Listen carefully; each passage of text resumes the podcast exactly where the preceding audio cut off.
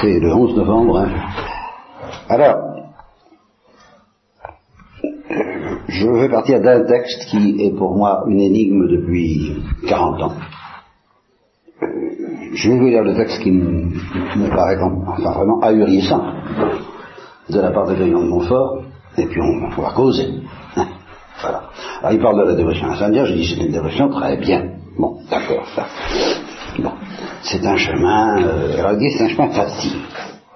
Et c'est là qu'il a un texte ahurissant.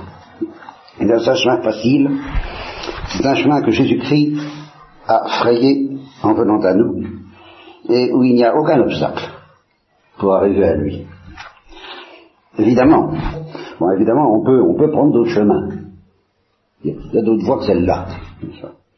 Mais alors, euh, on aura beaucoup plus de croix, de morts étranges, et beaucoup plus de difficultés que nous aurons beaucoup de mal à vaincre.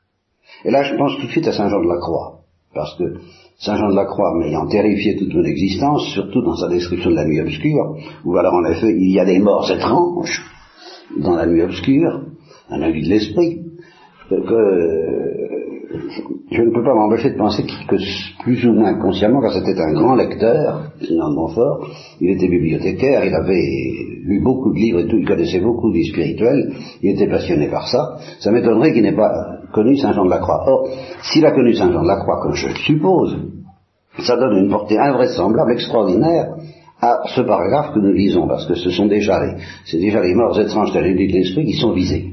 Alors, donc, si on prend un autre chemin, euh, ce sera, ce sera, il faudra passer par des nuits obscures, voilà. Juste comme par hasard ce terme. Il faudra passer par des nuits obscures, par des combats et des agonies étranges. Par sur, alors ça c'est son français, par sur, pas par-dessus, par-dessus des montagnes escarpées, par-dessus des épines très piquantes et des déserts affreux. Mais, par le chemin de Marie, on passe plus doucement et plus tranquillement.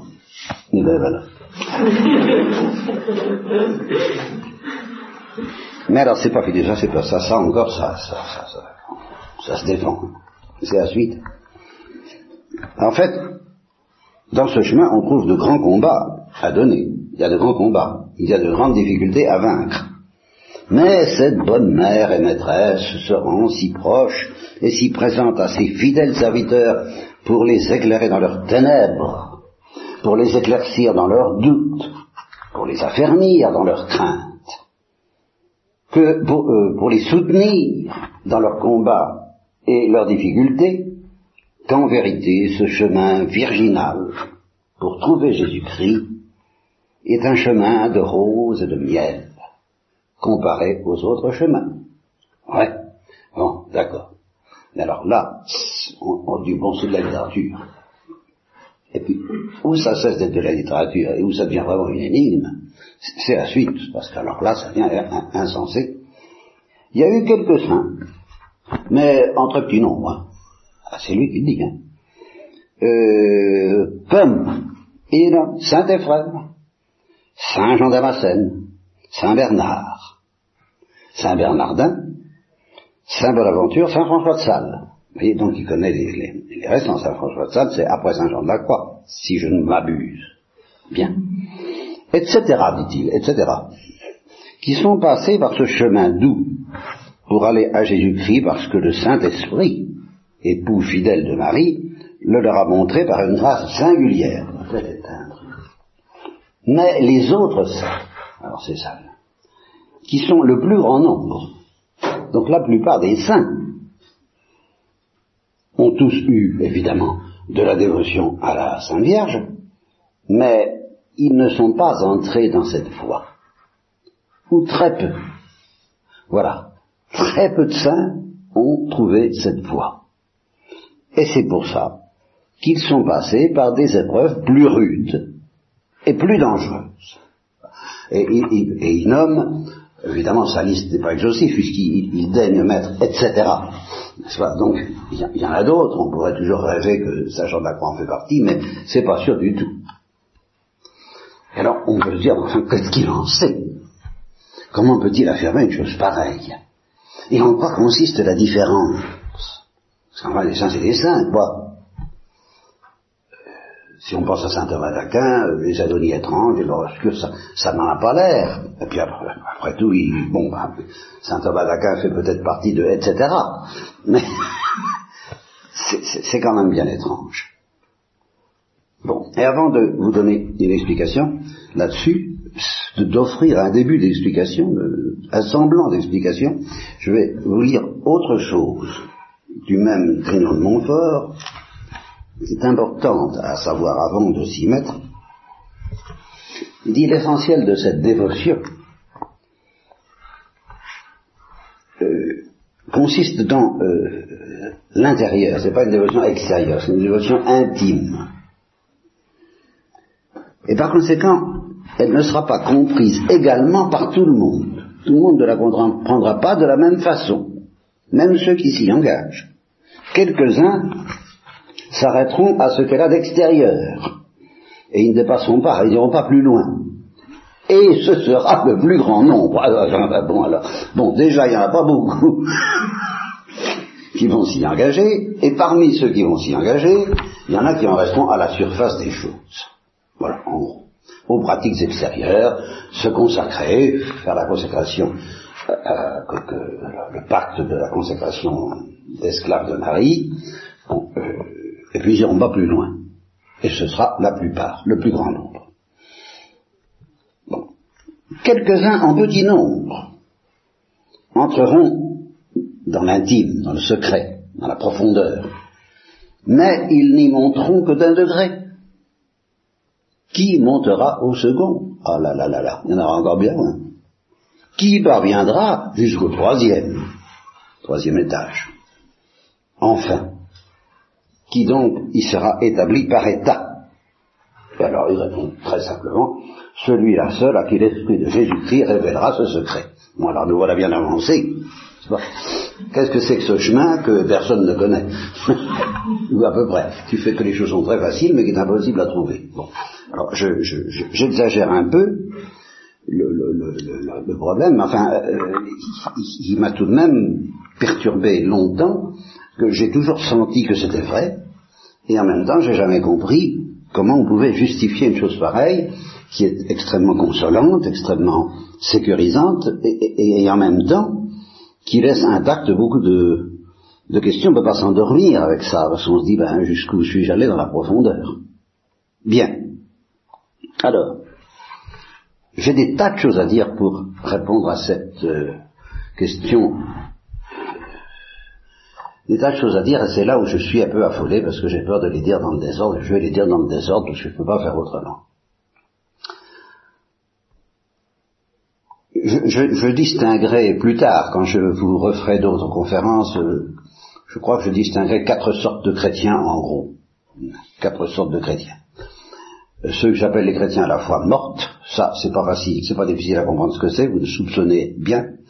Ceux que j'appelle les chrétiens juifs, les chrétiens de l'ancienne alliance, par exemple Jean-Baptiste.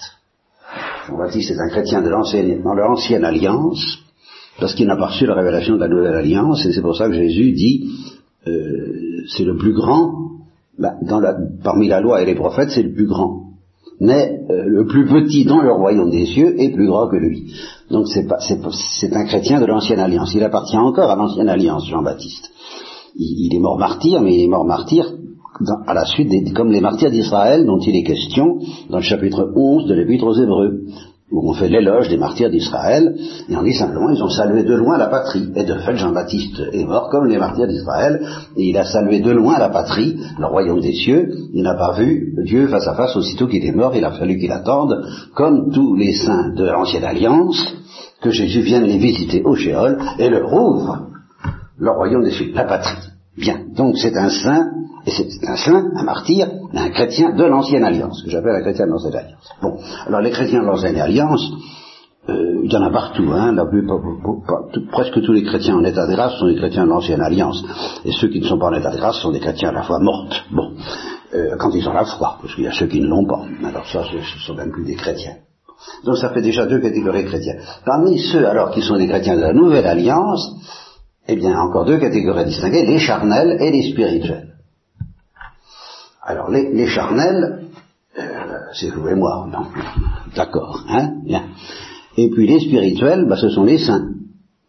Alors les saints d'une, appartiennent à un régime différent.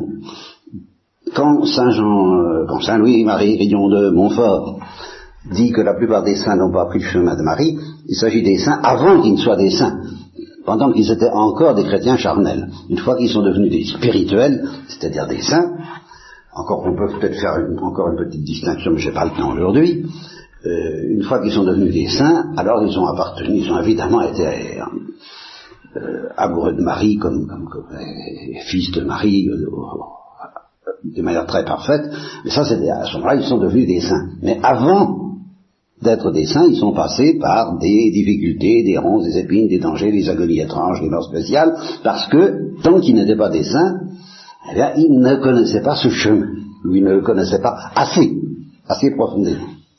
Alors ils ont souffert des choses qu'ils auraient pu éviter de souffrir si. Bien. Donc, ça concerne, la, dévotion en question concerne les chrétiens charnels. Et qu'est-ce que c'est qu'un chrétien charnel? C'est quelqu'un.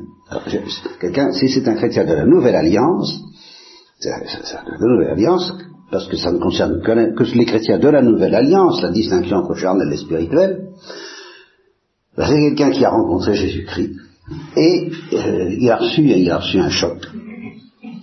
Il a reçu un choc salutaire. Dans cette rencontre, Jésus lui a dit, veux-tu tout quitter pour me suivre? Et il a dit oui. Voilà, il a eu un, élan. Et Pierre le dira à Jésus-Christ, nous avons tout quitté pour te suivre. Voilà.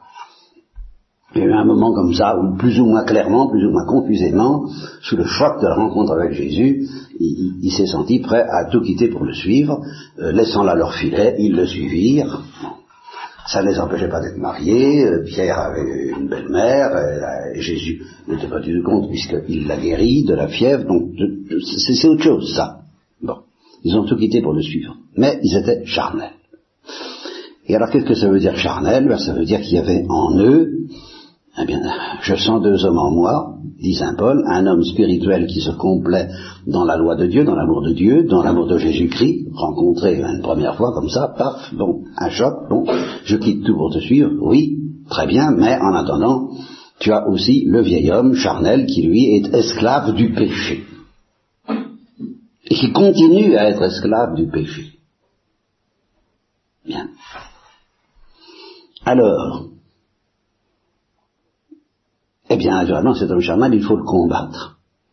Mais comment va-t-on le combattre? Et c'est là qu'il y a plusieurs manières. Il y a plusieurs manières de combattre les impuretés de l'homme charnel, de l'esclave du péché que nous sommes. Il y a celle qui consiste, qui est celle que tous les apôtres ont employée, que la plupart des saints ont connue, à commencer par ce qui est plus facile à repérer, c'est-à-dire le péché. Nous avons du péché en nous, faut lutter contre. Alors on rame et on lutte contre le péché, on fait les exercices de Saint Ignace par exemple, où on pratique euh, la, sagesse bénédictine, on, lutte contre le péché, on lutte contre les tentations, on lutte contre ce qui est mauvais.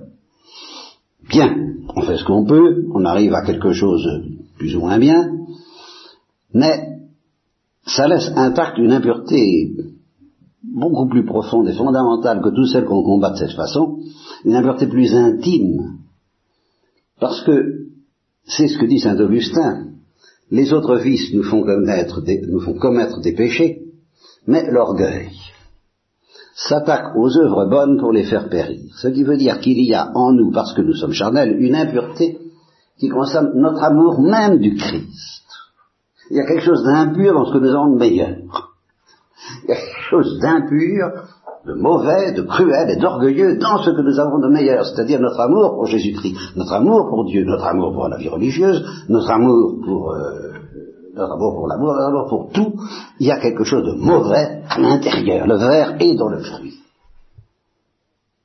Alors ça, ça c'est plus grave que tout, et c'est à cause de ça qu'il faut connaître des agonies étranges, dit ce triomphe fort, et tout, à, tout le tralala que je propose, dit Eric fort, de vous éviter. Alors, Je vais essayer de vous expliquer ça de manière très concrète d'abord, dans un premier temps, parce que le reste, je ne peux pas tout dire. Très concrète, ça veut dire que qu'est-ce que Jésus-Christ a proposé aux Juifs quand il a commencé à faire des miracles et à prêcher? Il leur a proposé ce que j'appellerais les fissures de la gloire. Il était habité par la gloire, la gloire de la vision du face à face, la vision de son Père. Il était en péril de gloire. Il aurait pu entrer dans la gloire à chaque instant, la transfiguration le prouve. Et alors, euh, il fait des signes, comme la multiplication des pains, où il dit à Nathanaël, je t'ai vu sous le figuier, et ça suffit parce que Nathanaël a un cœur pur, justement relativement pur, alors paf, euh, tu es le Messie, ah ben, il ne faut pas grand-chose pour me croire, tu verras de plus grandes choses encore, de plus grandes fissures de la gloire. Alors il ressuscite euh, Lazare, il multiplie les pains, il, fait des choses tout à fait extraordinaires, et qui sont bien perçues par les apôtres comme des fissures de la gloire du royaume. Alors, ben, c'est tout de même un peu enthousiasmant, bien heureux celui pour qui je ne serai pas un signe de contradiction. Si vous ne voulez pas me croire, croyez mes œuvres. Croyez les signes que je donne. Vous serez condamnés, vous, juifs, parce que vous résistez, vous avez le cœur tellement dur que vous ne voulez pas voir les signes. C'est la parabole du sauveur. Le démon vous empêche de croire. Croyez au moins les signes. Alors les apôtres ont cru les signes, ils ont été attirés par les fissures de la gloire, ils ont été au tabord, Pierre, Jacques et Jean. Alors ça, c'était pour une fissure de la gloire, c'était une fissure de la gloire, celle-là. Alors là, ils sont descendus euh, un peu comme ça. Euh, alors ils ont tout quitté pour le suivre, ça, ça. Ils ont dit on est prêt à, vendre toutes les perles qu'on a pour acheter la perle précieuse du royaume. Bien. Mais avec tout ça, ce que je viens de vous dire est parfaitement inscrit dans l'évangile d'une manière très claire. L'amour, ce que Pierre avait de meilleur, son amour pour Jésus-Christ, était impur. Parce que même dans son amour avec Jésus-Christ, pas en dehors, mais dans son amour même pour Jésus-Christ, Pierre avait le cœur dur. Et c'est Jésus même qui le lui dit.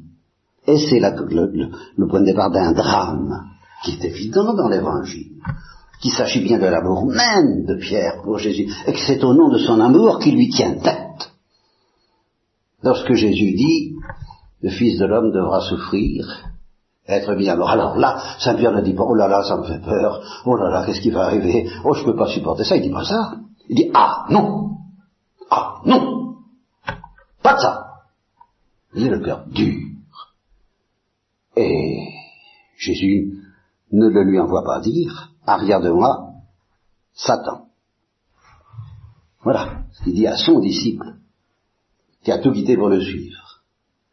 Et c'est le mouvement, c'est par amour pour Jésus que Pierre fait ça. C'est pas parce qu'il est pécheur ou pêcheur le long du lac de Tibère, c'est pas parce qu'il s'occupe d'autre chose, c'est parce que c'est c'est c'est dans son amour même pour Jésus qui, qui dit ah non, je donnerai ma vie pour toi, je prendrai l'épée, je ferai le coup de feu.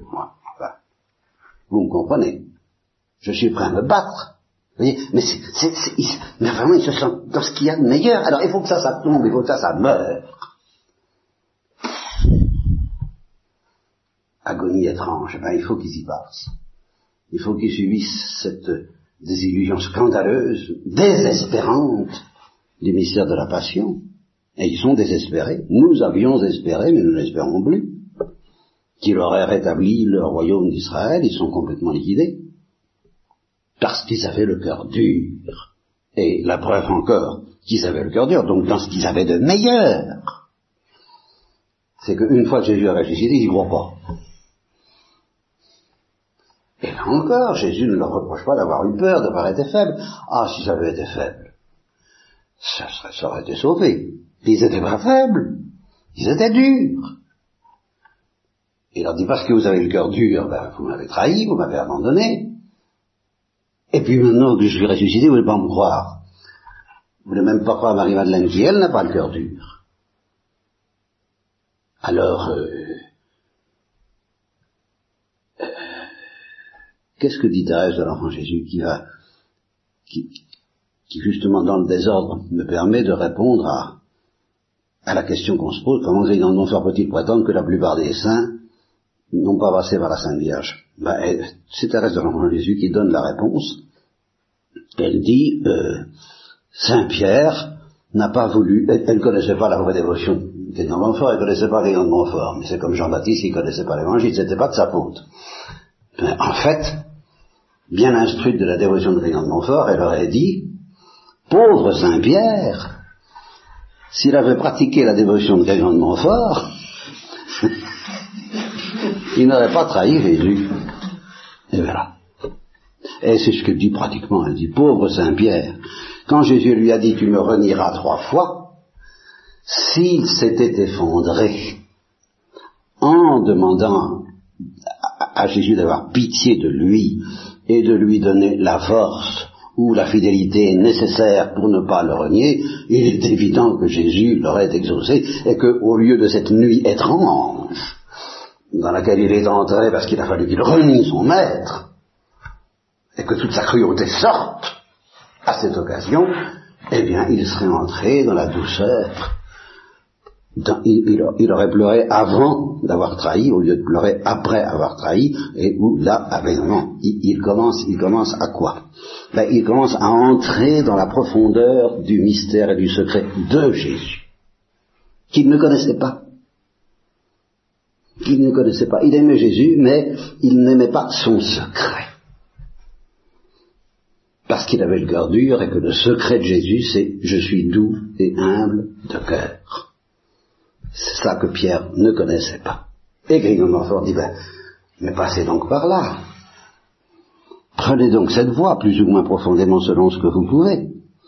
Mais au lieu de vous laisser fasciner par les fissures de la gloire, et pour toute la splendeur d'une belle vie chrétienne consacrée à être un saint, ou à faire des miracles, ou à convertir les âmes, ou à faire du bien, ou à être missionnaire, et à brandir l'étendard de la croix sur les terres, un crédit sacré d'état fidèle, mais laissez-vous séduire par Nazareth, comme dit le avec Marie.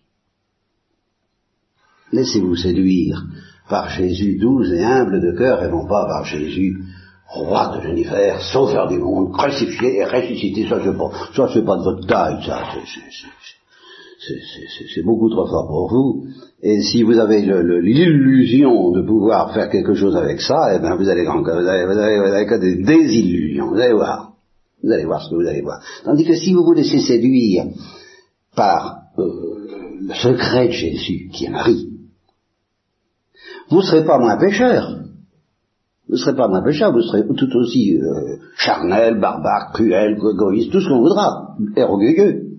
Mais votre intention, votre amour pour Jésus, lui, il ne sera pas encore purifié, mais il sera offert en confiance à la purification immédiate et douce que cette fascination même de la douceur de Jésus qui est Marie exercera sur vous.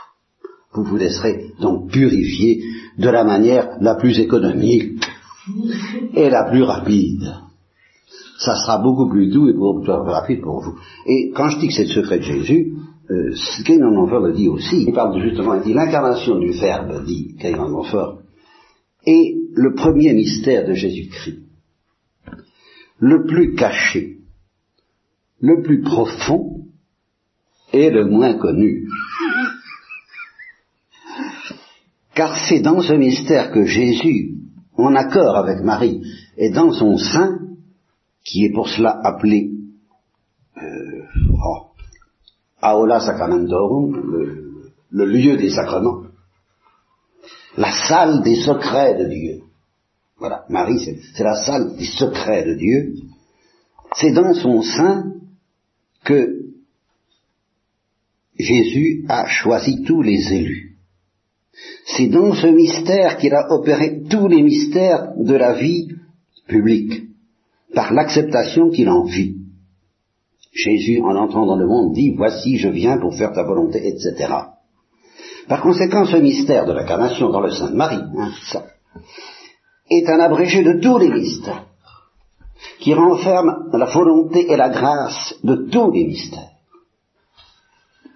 Qu'est-ce qui fascine? Celui qui se laisse fasciner au point d'en être amoureux au sens disons, de la dévotion à la Sainte Vierge, mais dans son, dans son, dans son sanctuaire le plus, le, plus, le plus intime et le plus profond, euh, qui consiste justement à ne pas être séduit seulement par Jésus, mais par le secret de Jésus. Et qu'est-ce que c'est le secret de Jésus? Ben, C'est de s'incarner dans la Sainte Marie. Et qu'est-ce que c'est que le secret qui consiste à s'incarner dans la Sainte Marie? Ben, C'est ce que Thérèse de l'Enfant Jésus elle-même, qui est particulièrement mariale, appelle cet instinct de l'amour qui le pousse à s'abaisser. Et c'est ce que j'appelle la folie de l'amour. Et euh, être séduit par cela, c'est justement être séduit parce qu'il a scandalisé les anges. L'amour, ça va. Mais la folie de l'amour qui consiste à s'abaisser, alors ça, alors ça, ça pose un problème, même pour des êtres brûlants d'amour comme les anges. Et devant ça, les uns ont dit, ah non, ah non, pas ça. L'amour, oui. La grandeur, oui. La gloire, oui. La croix, oui. Parce que c'est grand, la souffrance. Mais l'abaissement, non. La douceur, non. La kénose, l'anéantissement, non. Pas ça. Voilà. Eh bien, si vous êtes orgueilleux, cruel, méchant, charnel, tout ce que vous voulez, et séduit par la folie de l'amour qui consiste à s'abaisser et que Marie manifeste très clairement, ben vous êtes sauvé. Et vous êtes sauvé économiquement. Économiquement parce que, très vite, votre amour de Dieu sera purifié. Vos, vos péchés resteront là. Votre amour des réalités terrestres ne sera pas purifié du tout. Ça sera très long, peut-être. Mais le meilleur de vous sera vraiment bon. Et votre cœur cessera d'être cruel, au moins quand vous montrez à Dieu. Même s'il continue à être cruel ailleurs, il ne pourra plus l'être quand vous serez fasciné par la Sainte Vierge. Et voilà pourquoi Christ Montfort propose ce pacte. Ce pacte qui est extérieur, qui n'est pas du tout le fond de la dévotion. Mais faites le pacte, et petit à petit, la Sainte Vierge rendra amoureuse d'elle c'est-à-dire amoureuse du secret intime de la folie de l'amour qui a poussé Dieu à s'abaisser dans le sein de Marie. Vous serez tout ce que vous voudrez par ailleurs, mais vous serez euh, euh, comme ça. Et euh, Griand dit aussi dans un autre paragraphe qui euh, est irritant pour beaucoup de gens, très irritant. Il dit nous avons besoin d'un médiateur ou d'une médiatrice entre nous et le médiateur. Qu'est-ce que c'est que cette histoire-là Il y a déjà des gens qui veulent aller à Dieu directement, qui trouvent que c'est quand même plus, plus rapide, hein, plus économique, plus élevé aussi, ah, surtout c'est plus élevé. Alors accepter un médiateur Jésus-Christ qui s'est incarné, c'est déjà, déjà pas mal à pas, pas dur à avaler, hein. Bon. Mais alors, s'il faut en plus dire que ce médiateur, justement parce qu'il est Dieu, vrai Dieu et vrai homme, parce qu'il est, il est vrai homme, mais il est aussi vrai Dieu, et qu'il a, il a, il a connu des mystères extraordinaires et terrifiants. La gloire du tabord, c'est très bien, mais la gloire, c'est terrifiant. Et la preuve que c'est terrifiant, c'est que c'est que la gloire triomphe de la croix, et la croix, c'est quand même terrifiant. Alors, si vous comprenez que Jésus était terrifiant, lui aussi, alors vous avez besoin d'un deuxième médiateur pour approcher de Jésus qui est de buisson ardent dont il faut se déchausser pour approcher en tremblant, et il est plus prudent de se munir d'une tunique de rafraîchissement pour pouvoir pénétrer dans le buisson ardent, et c'est le médiatrice auprès du médiateur, c'est la Sainte Vierge. Alors, euh, ça paraît extrêmement humiliant, et c'est humiliant, eh ben, tant mieux, tant mieux. Et donc, à cause de cette euh, humiliation, on me dit mais à quoi ça sert? Pourquoi une deuxième médiatrice après le premier médiateur? Eh bien, pour vous aider à, accepter ça et à, aimer ça, pensez justement à la croix du Christ que euh, Sœur Marie-Madeleine a désigné dans la vidéo euh, qui vous immortalise, c'est au moins aux yeux des hommes, euh, la, croix du Christ. Eh si, vous vous sentez de taille à regarder la croix du Christ, et à être fasciné par la croix du Christ et à imiter la croix du Christ, c'est que vous n'avez pas besoin de médiatrice entre Jésus et vous. Mais je reconnais que moi je ne me sens pas capable de regarder la croix du Christ, de la regarder sérieusement. Moi personnellement, je ne me sens pas capable de regarder ça. Par conséquent, je ne peux pas regarder non plus la résurrection. Parce que la résurrection, ça vient après la croix. Et que la gloire est plus terrifiante que la croix. Ça, c'est vrai. Alors, je ne peux pas regarder la croix, je ne peux pas regarder la gloire. Qu'est-ce que je peux regarder alors ben, Je peux regarder Marie. Parce que elle, elle peut regarder la croix. Et elle seule. Elle seule peut regarder la croix sans être scandalisée. Elle peut supporter la gloire sans être scandalisée. Je le sais. Alors là, elle est la médiatrice entre la croix et moi. Oh, très bien. Ah, mais ça, je, marche tout à fait à condition, et c'est bien, mais pour que ce ne soit pas trop confortable et trop euh, charnel, justement, il est bon de savoir que la Sainte Vierge, c'est justement la folie de l'amour de Dieu dans son humilité, c'est la folie de l'humilité. Et ça, c'est, c'est doux l'humilité, mais c'est pas confortable. Surtout, surtout, justement, l'humilité qui vient de l'amour, car Thérèse de l'Enfant Jésus, qui est justement très mariale, dit bien moi je ne veux pas aller à l'amour par l'humilité. Je veux aller à l'humilité par l'amour. Mais qu'est-ce que ça signifie aller à l'humilité par l'amour? Aller à l'amour par l'humilité, on comprend. On est pécheur, il faut subir des humiliations, il faut comprendre qu'on est pécheur, qu'on est créature, qu'on n'est rien, il faut se laisser écraser parce que euh, on, est, relève la tête et bien. Courbe-toi, Pierre Sicambre, n'est-ce pas? Adore ce que tu as brûlé, brûle ce que tu as adoré, adore ce que tu as brûlé, laisse-toi écraser, humiliez-vous sous la puissante main de Dieu aux pécheurs, et par ce chemin de l'humilité, vous entrerez peut-être dans l'amour. Mais qu'est-ce que c'est que cette humilité C'est une humilité humiliante, douloureuse, pénible, avec des agonies étranges, qui vient de la vérité. Il y a une autre humilité. Les fans le proclament. C'est celle justement qui vient de la folie de Dieu, de la folie de l'amour. Et c'est cette humilité-là que Marie va nous donner non pas d'être, mais d'aimer, de désirer, de convoiter, d'être fasciné par cette humilité qui vient de l'amour et qui est la sienne. Laissez-vous fasciner par l'humilité qui vient de l'amour dans le cœur de Marie, et quand vous avez peur, ou quand vous êtes présomptueux, c'est ce qui revient exactement au même, car c'est le même danger. Avoir, peur ou être présomptueux, c'est le revers, c'est les deux côtés d'une même médaille, à, essayer de s'en sortir par soi-même. Et quand justement devant la, gloire, vous êtes présomptueuse, ou devant la croix, vous êtes découragé, ou, désespéré, ou, ou apeuré, eh bien ne regardez ni la croix ni la gloire, ne regardez Marie, médiatrice entre vous et la croix. Nous avons besoin d'une médiatrice pour regarder la croix, la seule qui sait regarder la croix.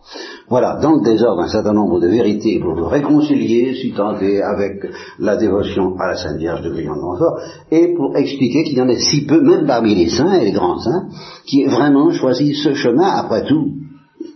En effet, comme Pierre ne l'a pas choisi. Les apôtres n'ont pas choisi, sauf peut-être Saint Jean. Bon, Saint Jean, ça fait 1 sur 12. Mettons sur 11 à cause de Judas. Bon, ben 1 sur 11, c'est pas beaucoup. D'accord. Eh bien, raison de plus pour se précipiter dans cette petite lumière, qui est encore une très grossière lumière dans notre cœur de pierre. Mais si nous laissons cette petite lumière entrer dans notre cœur de pierre, le travail sera fait, avec beaucoup de croix, de contradictions. Alors là, je vais vous laisser là-dessus. Tiens, quand même un petit texte de, de Briand de Montfort, parce que euh, il se fait lui-même tout de même une petite objection, et là je vais me servir de lui pour répondre. Ah oui, il dit aussi que... Ah ben attendez, je vais d'abord vous lire un autre, un autre paragraphe, qui, qui recoupe assez bien ce que je dis là. Il dit les démons qui sont de fin larron vous épient jour et nuit tournoie incessamment pour nous dévorer et nous enlever en un seul moment, en un clin d'œil, par un seul péché, tout ce que nous avons pu gagner de grâce et de mérite en plusieurs années. Leur malice, leur expérience, leur ruse et leur nombre doivent nous faire infiniment craindre ce malheur, vu que des personnes plus pleines de grâce, plus riches en vertu, plus fondées en expérience et plus élevées en sainteté, ont été surprises, volées et pillées malheureusement. Ah, combien a-t-on vu de cèdres du Liban et d'étoiles du firmament tomber misérablement et perdre toute leur hauteur et leur clarté en peu de temps, à commencer par Lucifer lui-même. D'où vient cet étrange changement? C'est pas la faute de la grâce qui ne manque à personne, mais c'est faute d'humilité. l'humilité qui vient de l'amour. C'est ça qui les aurait préservés. Ils se sont crus plus forts qu'ils n'étaient. Ils se sont crus capables de garder leur trésor. Ils se sont fiés et appuyés sur eux-mêmes.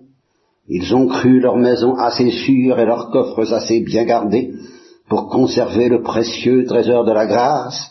Et c'est à cause de cet appui imperceptible qu'ils avaient en eux-mêmes. Vous entendez? Imperceptible. Donc c'est, pas la peine de chercher, le, courir après, vous ne verrez pas, il vient du péché originel. Alors, euh, hein, bon. si vous vous méfiez pas de ça, à cause de cet appui imperceptible qu'ils avaient en eux-mêmes, alors qu'ils avaient au contraire l'impression et l'illusion de s'appuyer uniquement sur la grâce de Dieu. Oh, j'étais bien convaincu. À cause de ça, le Seigneur très juste a permis qu'ils aient été volés en les abandonnant à eux-mêmes. Hélas, s'ils avaient connu, hélas, si le bon Saint-Pierre avait connu cet appui imperceptible qu'il avait dans lui-même, s'ils avaient connu la dévotion admirable que je vais montrer, ils auraient confié leur trésor à une Vierge puissante et fidèle qui le regardait comme son bien propre, et même s'en serait fait un devoir de justice. Donc il dit, oh, c'est facile, ça ira tout seul, c'est... Euh, bon, alors, pas, de morts étranges, c'est pourquoi les autres, ceux qui, la plupart des saints, ont passé par des épreuves plus rudes et plus dangereuses. Mais alors, d'où vient donc, euh, me dira quelques fidèles serviteurs de Marie, que les serviteurs fidèles de cette bonne mère ont tant d'occasions de souffrir et plus que les autres? On les contredit, on les persécute, on les calomnie, on ne peut pas les supporter. Ou bien ils marchent dans les ténèbres intérieures et des déserts où il n'y a pas la moindre goutte d'arrosée du ciel. Alors, quoi, quoi, quoi, quoi, quoi hein? Si cette dévotion à la Sainte Vierge vient pour trouver Jésus-Christ plus aisé, pourquoi ils sont plus crucifiés? Et là, je réponds, bah oui, c'est vrai. C'est vrai. Euh, ce sont les favoris de la Sainte Vierge, ils reçoivent de plus grandes grâces et de, les plus grandes faveurs du ciel, c'est-à-dire les croix. Ah ben ça c'est vrai. Mais je soutiens aussi que ces serviteurs de Marie portent ces croix avec plus de facilité de mérite et de gloire. Et ce qui arrêterait mille fois un autre ou le ferait tomber, ça ne les arrête pas une seule fois, ça les fait avancer. Pourquoi? Donc c'est là, comme disait le Père de Haut, mon maître spirituel, le seul maître en théologie que j'ai jamais eu, disait, j'entends encore dire à, à des dominicaines, mes sœurs, dans cette affaire, il y a une histoire de confiture. On a dit que cette bonne mère, toute pleine de grâce et de l'onction du Saint-Esprit, confie toutes ses croix. Voilà. Elle les entoure avec de la confiture. Elle leur taille dans le sucre de sa douceur maternelle et dans l'onction du pur amour, en sorte qu'ils avalent joyeusement comme des noix confites, quoiqu'elles soient en elles-mêmes très amères. Voilà. Ben oui, euh, on peut soupçonner. Si, si on est fasciné par cette douceur et cette humilité qui vient de l'amour, il suffit qu'au moment de l'heure de l'épreuve et de la croix, cette douceur euh, intensifie un peu son, vous voyez, comme, sur un sartère, sa, sa profondeur et son action en nous pour que, en effet, il se passe quelque chose de très étrange dans lequel on sent qu'en effet on souffre plus que jamais et qu'on est porté plus que jamais par une douceur qui manifestement ne vient pas de nous. Ça c'est évident. Et je crois qu'une personne qui veut être dévote et vivre pieusement en Jésus-Christ, et par conséquent souffrir persécution, comme le dit Saint Paul, ceux qui veulent vivre pieusement en Jésus-Christ sont persécutés, et porter tous les jours sa croix, ne portera jamais de grande croix, ou ne les portera pas joyeusement ni jusqu'à la fin, sans une tendre dévotion à la Sainte Vierge qui est la confiture des croix. Une histoire de confiture. De même qu'une personne ne peut pas manger sans grande violence et que ça ne durera pas, des noix vertes, si elles ne sont pas confites dans le sucre. Amen.